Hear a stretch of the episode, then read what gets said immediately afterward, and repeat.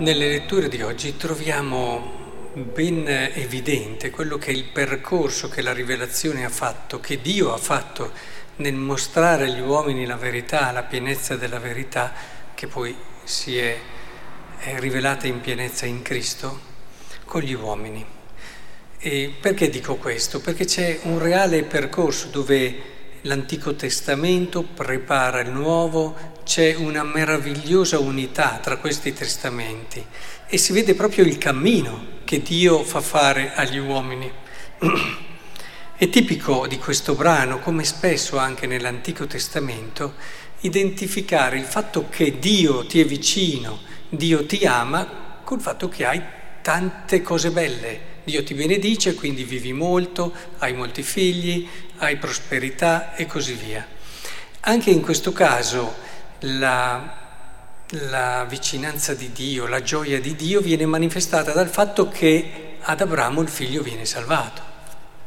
E se guardiamo il Nuovo Testamento, in un brano che possiamo vedere come parallelo a questo, che è quello della passione, Gesù non viene salvato, ma l'anima è la stessa.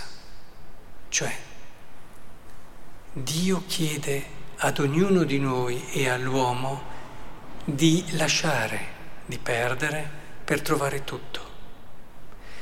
E questa è una regola del cammino interiore, del cammino di fede che facciamo così fatica a volte ad interiorizzare. Cioè, tutte le volte che Dio chiede cose e chiede anche cose grandi, lo fa per darci tutto per darci se stesso, perché noi lasciamo che Lui entri come primo e ultimo della nostra vita, perché noi siamo fatti per Lui. Non dobbiamo mai dimenticarci, lo siamo presi da tante cose.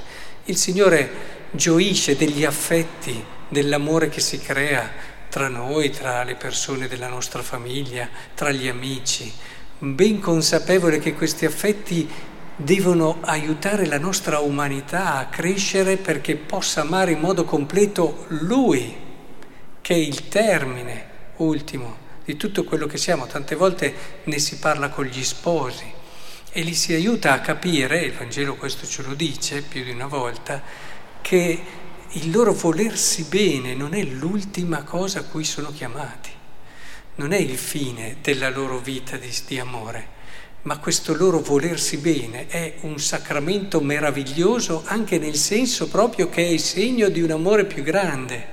E questo loro volersi bene deve aprire il loro cuore a trovare Lui, a trovare la pienezza e la bellezza di Lui, altrimenti il matrimonio non trova suo compimento. È vero che intorno a noi abbiamo tante visioni un po' ridotte, riduttive, no? Vanno d'accordo, stanno bene, si fanno compagnia, cose meravigliose, intendiamoci, anche perché dal punto di vista umano sono cose che eh, riempiono il cuore e ti fanno sentire anche completo nella tua esistenza. Però un cristiano sa che il mistero, ad esempio, del matrimonio è tale proprio perché, e del resto anche nelle coppie più fedeli rilevava una studiosa americana, eh, una psicoterapeuta americana, dice è una cosa che fa pensare che proprio quando ci sono due che vanno d'accordo c'è sempre qualcosa dell'altro che ti sfugge. Proprio nelle coppie belle, nelle coppie che funzionano, ma questo è importante, anche la scienza ci conferma una verità di fede che cioè l'altro per te sarà sempre un mistero e se è un mistero ti richiama a colui che è più grande, Dio. E, e, questo vale per tutte le esperienze della vita. Avete visto nel Vangelo, no? C'è proprio questo percorso di educazione. Gesù dà la cosa più grande.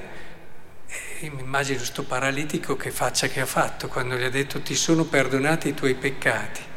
Beh, sono qua, speravo che mi guarissi perdonare i peccati.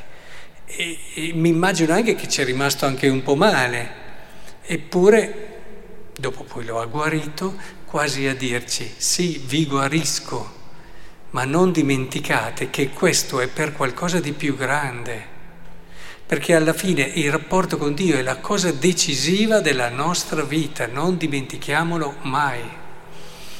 E ecco, nell'Antico Testamento questo è graduale, come anche chi cerca miracoli, chi cerca... ricordiamocelo sempre, i miracoli oltre che essere un segno di umanità bello del Signore, di vicinanza all'uomo, che ci fanno capire qualcosa di Dio, però eh, devono sempre essere un richiamo a quella che è la salvezza vera. Eh, abbiamo visto in Gesù, Gesù non è stato, non è sceso dalla croce la salvezza vera e il compimento della sua vita è stato affidarsi totalmente al Padre. E, e, se anche Isacco non fosse stato salvato, nel Nuovo Testamento probabilmente non sarebbe stato salvato. Oh, dopo lì vedere, però per farvi capire come a seconda delle persone, Dio gli concede ancora i miracoli, intendiamoci anche a oggi, ma non è Padre Pio in questo è un maestro.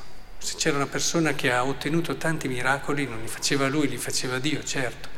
È stato Padre Pio, ma se c'è una persona che aveva ben chiaro che eh, se il miracolo non ti porta ad amare di più Dio, non serve, non serve, ti dà solo un po' di consolazioni che poi passano, mentre tu sei chiamato molto di più. Non so se ve l'ho mai raccontato, quel bambino che chiese da Padre Pio se gli ridava la vista era cieco. E il padre Pio gli disse, io posso pregare Dio, magari mi dà anche questa grazia, però ricordati che dopo con questi tuoi occhi puoi anche offendere il Signore. Tieni presente tante cose. E un dono, dopo questo bimbo non le ho chiese più.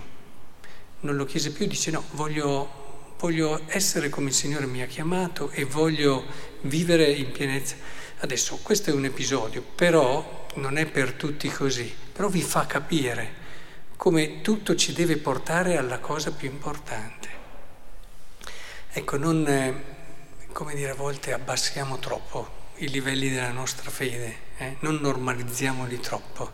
Il Signore ci ha chiamato a cose belle, ci ha chiamato a cose grandi, proprio perché ci ama.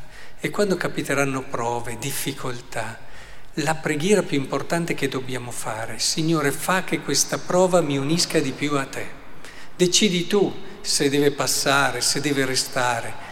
Tu mi vuoi bene, tu sai la cosa più grande per me. Signore, ti prego, fa che io non perda la cosa più importante.